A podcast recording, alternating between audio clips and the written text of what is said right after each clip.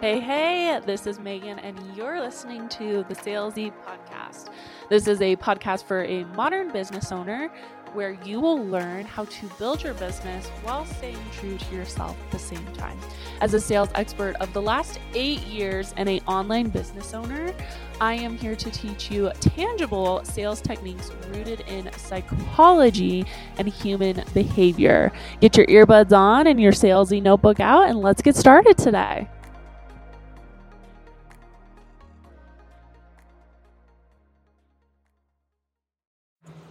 Hey, hey, hey, I am actually recording this from my iPhone, so I'm excited to see whether or not this is good quality, if this mini mic situation works out, and those types of things. So, if you saw my stories, you will know that I am recording more podcasts for the indefinite future just because, whew, a lot of breath there just because that's something that lights me up a little bit more. Obviously, growing two companies, I am getting to my own bandwidth of basically having time to do everything and still nurturing. And personally, I love podcasts the most.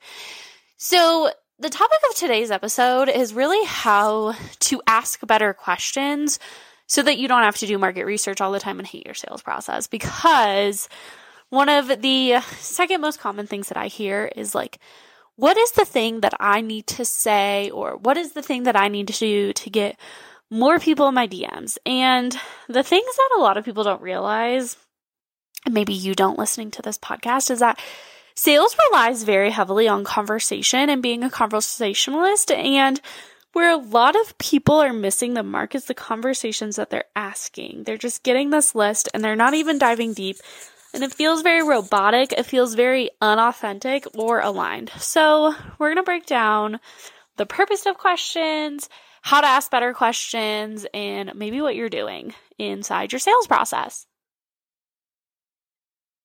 Had to take a quick little sip.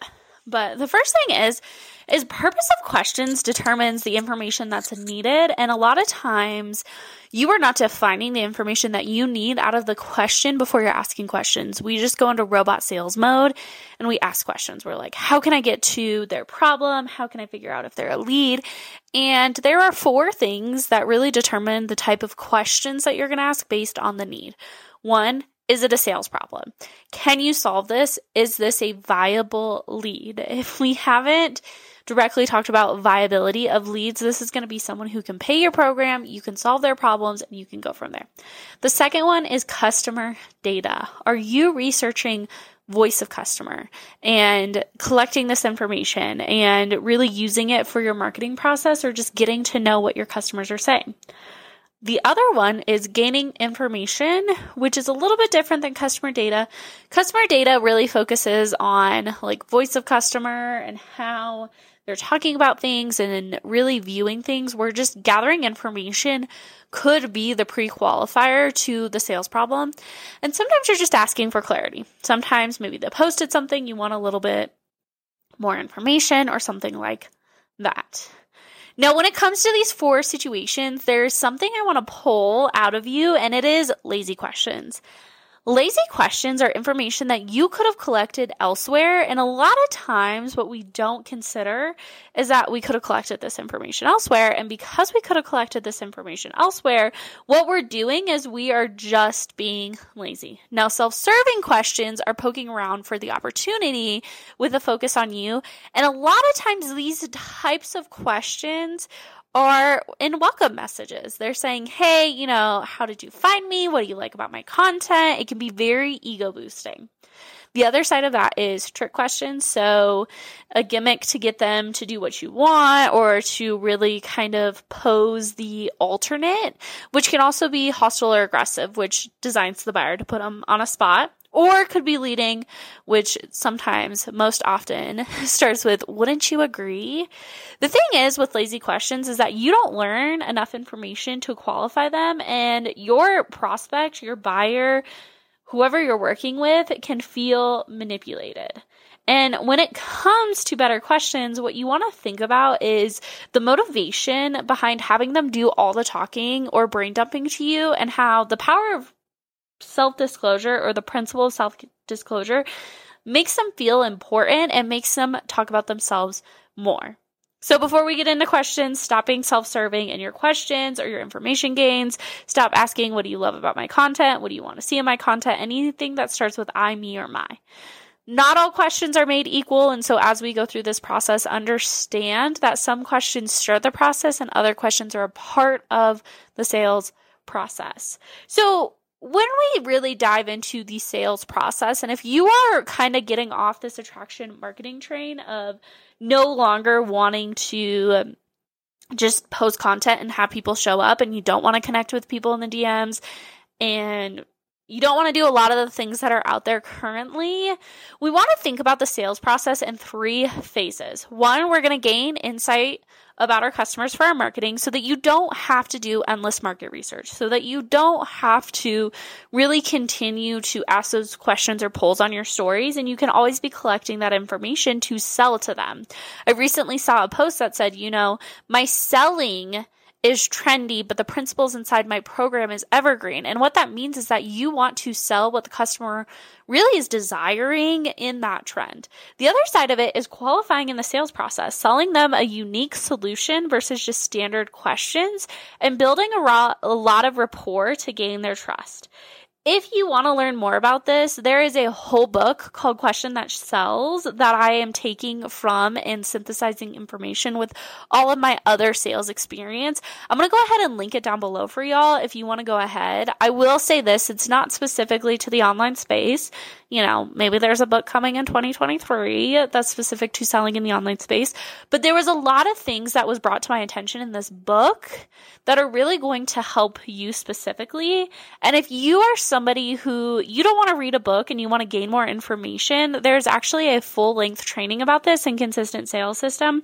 You can message me on Instagram, CSS, and we will determine right then and there if it's a good fit for you or not. This is a sales program that is designed to help you make more money, work less, and be able to enjoy your business and sell in a way that is authentic to you.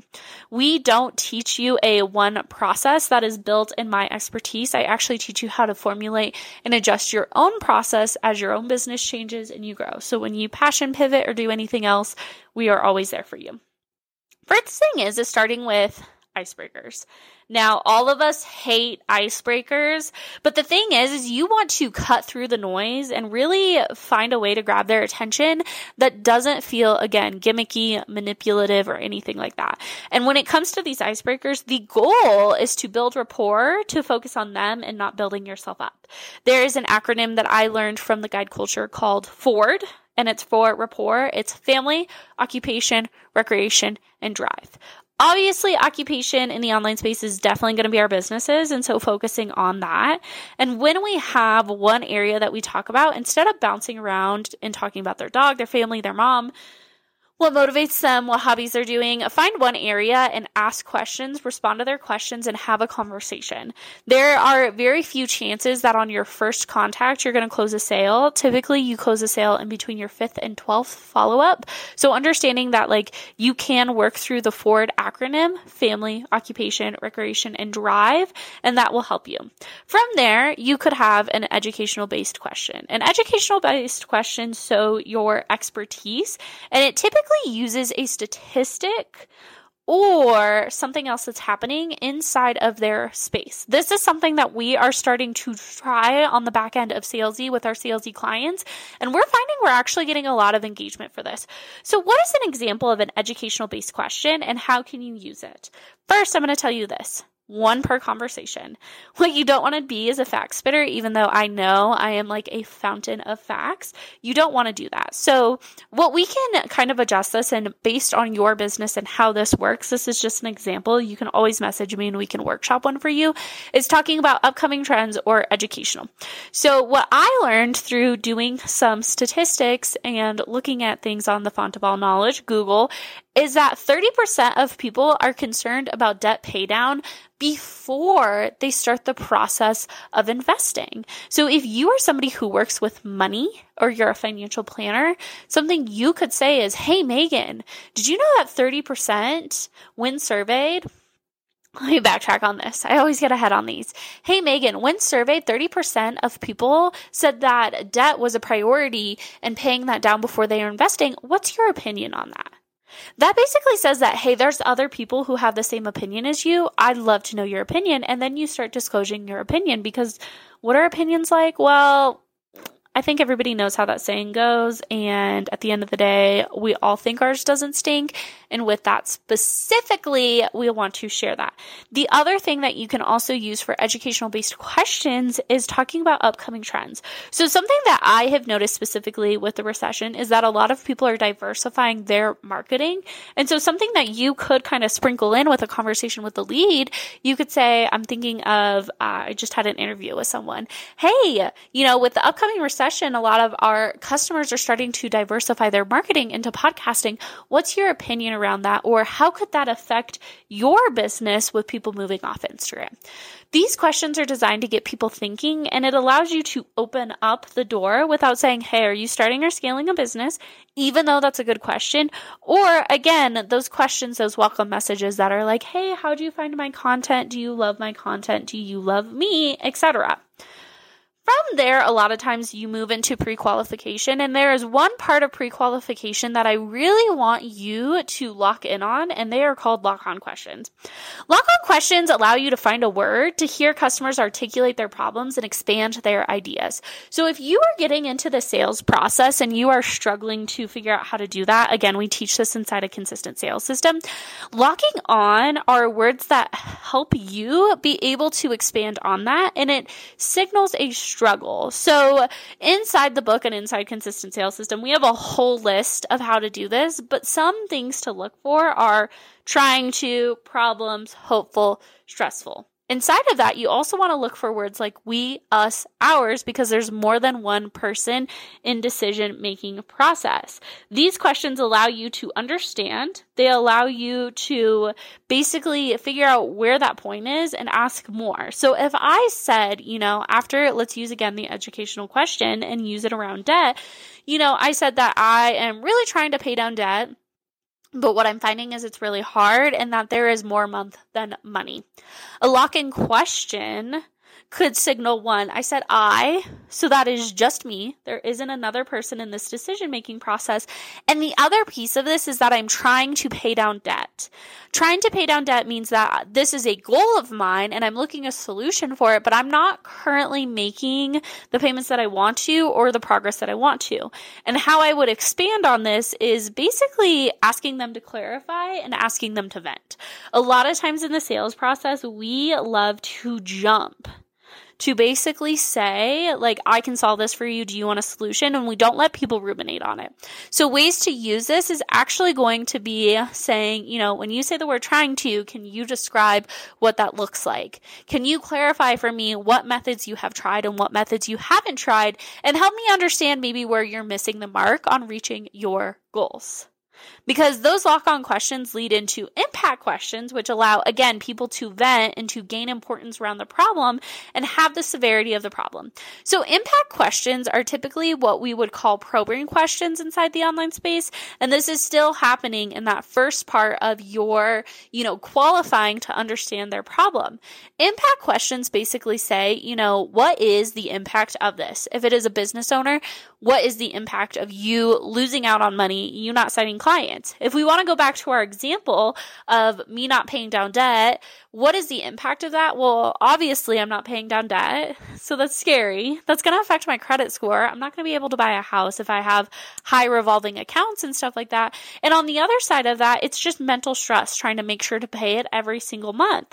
And so with this, you really want to dig deeper to allow them to come to the conclusion that this is really important and that this is also something that I should not want to, not hope to do, but I should take care of. There are three stages of impact that you really want to focus on inside of this question. I hope to, I want to, and I should. I hope to basically says like, this isn't super important. I'm not going to take action.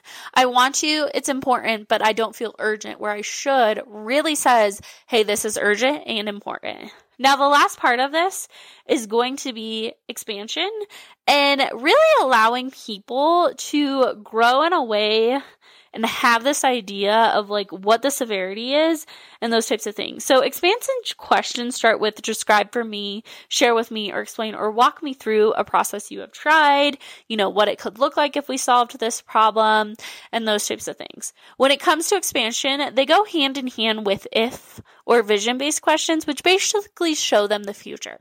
Future casting is so powerful in sales, and when it comes specifically to sales, what you want to focus on is allowing people to say, hey, this is my problem, this is important, this is urgent, and I know there's something out there that's better for me. And I know there's an opportunity for me to make more money. And there's a solution for me. So if you are struggling with your sales process and your questions, obviously I'm going to recommend click the link below, join consistent sales system or go ahead and grab this book and read it and tell me what you think. Obviously that is all for today and I hope to see here have you listen to me in another episode. Remember, rating and reviews are so important to allow other people to come to the show. So if you loved this episode today, go ahead and drop us a review. Bye.